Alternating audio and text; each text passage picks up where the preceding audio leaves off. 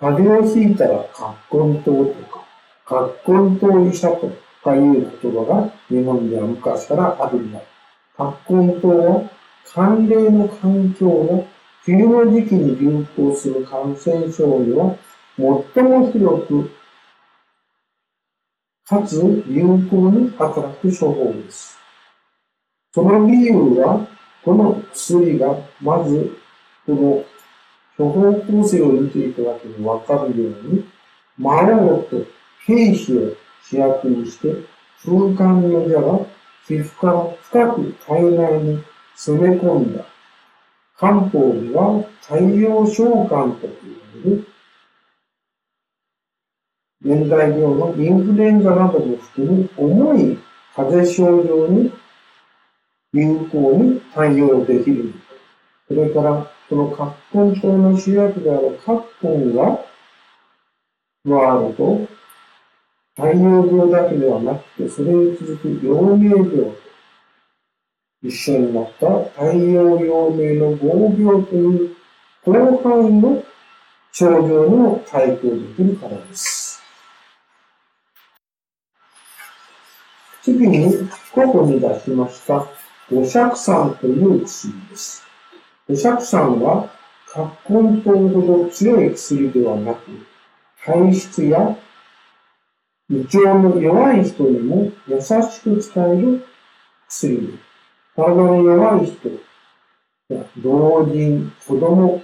などがちょっと寒いところに出ただけで、すぐに頭痛とか寒気が出て止まらないといった、こういう症状に用います。これを経絡の中間というのですが、この時に用いる症状なので、体の弱い人や、年寄りから、少しの環境の変化や病原体に合うと、体の生理機能がうまく働かなくなって、まず頭痛が起こる。それだけじゃなくて、体の中を気も、血も、リズム、正常に流れなくなって、病気が重くなる。そういった人に対して、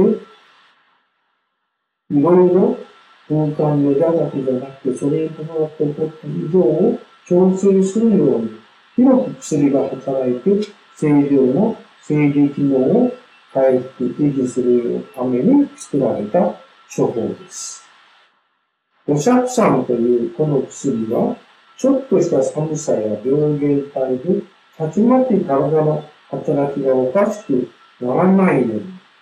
まず少量ですが、さっきの発根灯で使ってました、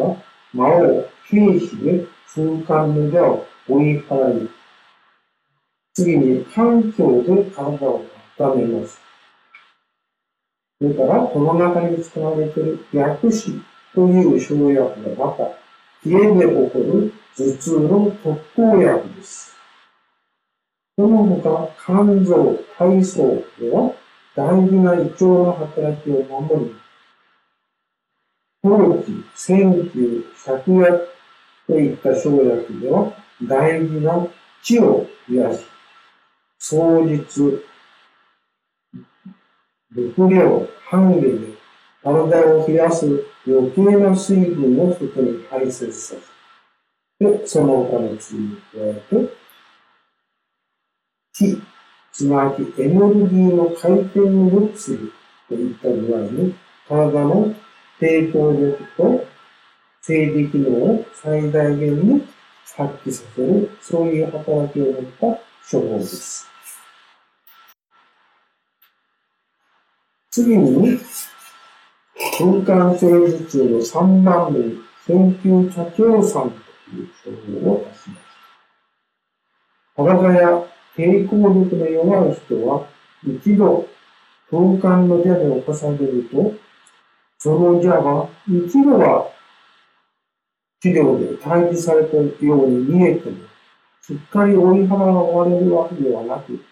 むしろ体の深いところに潜んで、次にが出るチャンスをいつも伺っています。次の機会に再びまた空間の外邪が侵入してくると、その潜んでいた邪は、今入ってきた外邪と相抗して暴れ出し、直ちに頭痛とかめまいとかというのを誘発するということが、まま、漢方では考えられます。病人はボディアルごとに、前回の頭痛に悩ませる。これを漢方では、頭風、頭の風という字を書いて、頭風と言っていますが、つまりは、ちょっとした風とか、疲れとかで起こる頭痛持ちですね。頭痛持ちになります。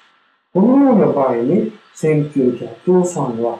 東部を走るもろもろの経脈に働いて、この経脈に餃子が入ってきて、頭痛を表しても、直ちに治すとともに、頭痛体質を改善する働きを持っているので、何かあると、すぐに頭が痛くなるという人の常備薬としては、非常に古来重宝されてきた漢方薬です。